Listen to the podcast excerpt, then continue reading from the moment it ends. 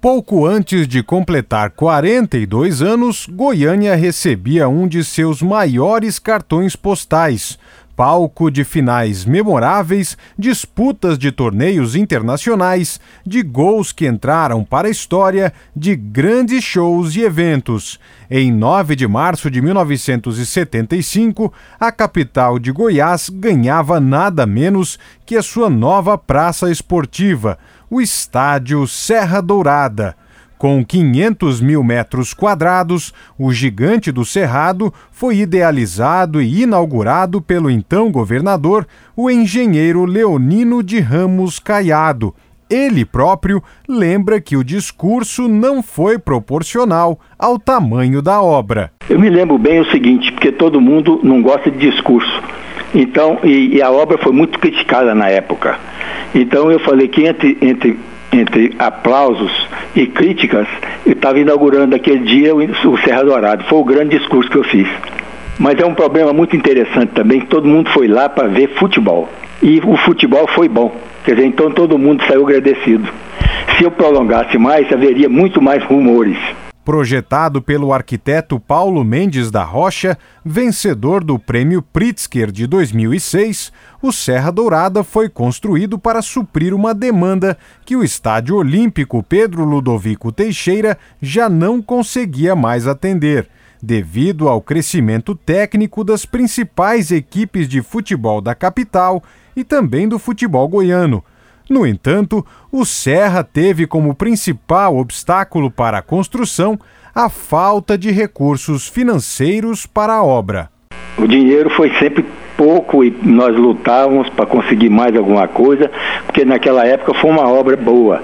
E na verdade, na época, ele foi um dos melhores estádios do Brasil, dentro das proporções de modo que, que a, a, dificuldade foi muito grande de dinheiro, de, de verba para a gente conseguir, para colocar, é, para terminar em, no prazo certo. De modo que foi interessante. De qualquer maneira, foi um sacrifício e muito interessante para todos nós. A obra teve início em março de 1973 e foi concluída pouco mais de um ano e onze meses depois. O jogo de inauguração foi entre a seleção goiana e a seleção portuguesa, com placar de 2 a 1 de virada para os donos da casa.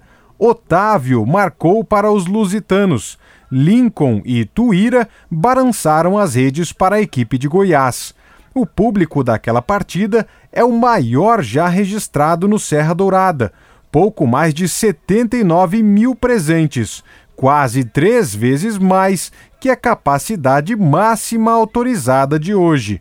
O próprio Lincoln, o Leão da Serra, relembra o primeiro gol brasileiro marcado no Serra Dourada. Olha, é uma data inesquecível para mim, porque no dia 9 de março de 75, quando foi inaugurado Serra Dourada, nós, jogadores da seleção goiana, hospedados que estávamos na Serrinha, é, aguardávamos aquilo com, com muito entusiasmo, porque já vínhamos nos preparando coisa de um mês antes para a inauguração daquele que viria a ser o, né, o maior estado do, do Centro-Oeste. E foi um, um, um domingo é, cheio de sol, uma coisa maravilhosa. A, a, torcida compareceu em peso, lotou completamente o estádio, mais de 76 mil pessoas, e a expectativa a cada hora crescia mais. Até o momento que, 15 para as 4 mais ou menos, a, a gente entrou em campo. Fizemos lá, perfilamos, ouvimos o hino nacional brasileiro, o hino, o hino nacional português, os portugueses que chegaram é, é, para essa inauguração, convidados que foram pela, então FGD, Federação Goiana de Desportos naquela época. E começou o jogo naquela ansiedade de muita gente ver um gol, vibrar com um gol da seleção goiana. No começo houve a frustração, porque com quatro minutos de, jogos, de jogo, o médio volante Otávio de Portugal, acertou uma bomba da intermediária, o Nilson era o goleiro, não pôde fazer nada, a bola entrou no ângulo e ficou e fez 1 a 0 para a seleção portuguesa, para decepção dos 76 mil torcedores. Mas No começo nós fomos muito envolvidos por eles, porque a, a, posteriormente eu fui jogar em Portugal e vi como é que era totalmente diferente, a correria muito grande que era, não parava hora nenhuma, mas nós fomos equilibrando o jogo até que aos 26 minutos o Edson Rodrigues narrou pela primeira vez um gol brasileiro no Serra Dourada, que foi é, é, uma jogada iniciada pelo Alexandre, tocou no Fernandinho do lado direito, era o ponta direita do Fernandinho do Vila Nova, tocou para mim na, na intermediária mais ou menos e correu para a ponta direita mais ao fundo para receber a bola. Eu fingi que chutava, que devolvia ali a bola e a, a defesa de Portugal deu uma vacilada e eu cortei para dentro e, e, de fora da área, de pé esquerdo, acertei um belo chute de, de, eh, de canhota, né? Rasteirinha, ela morreu no fundo da rede do goleiro Damas. Aí foi aquela explosão de alegria no Serra Dourada, aquela vibração de 76 mil vozes, inclusive do Pelé que estava na, na tribuna. E a, a, partir daí nós tomamos conta do jogo e ganhamos depois por 2 a 1 um, com o segundo gol tendo sido marcado pelo Tuíra. Goiás e São Paulo pelo Campeonato Brasileiro de 78 e Flamengo e Atlético Mineiro pela Libertadores de 81 são o segundo e o terceiro maiores públicos do Serra. Leonino Caiado acredita que a construção do estádio deu ainda mais visibilidade ao futebol do estado no âmbito nacional. Porque aquilo, todos aqueles que, que estavam torcendo, que tinham, que eram apaixonados pelos clubes aqui em Goiás, tudo, eles pensavam que o, o futebol de Goiás ia estourar.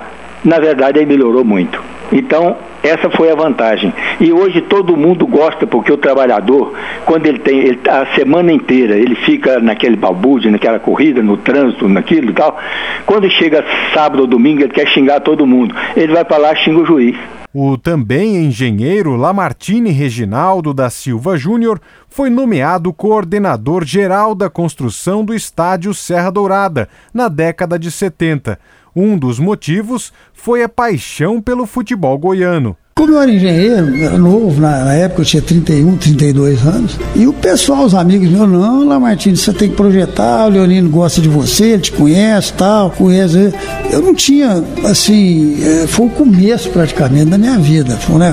O Leonino confiou realmente em mim. Então, é, eu resolvi me apresentar, não tinha nenhuma, nenhum cacife político, nada, só a parte técnica. Eu gostava demais de futebol, era muito envolvido com o pessoal e era engenheiro. E aí, numa lista lá de, de pretensos candidatos e tal, o Leonino fez uma entrevista com cada um de nós, uma espécie de uma sabatina, porque ele precisava pôr na direção da fundação uma pessoa que ele pudesse sentir firmeza nesse aspecto da, dessa obra. E acabou me nomeando.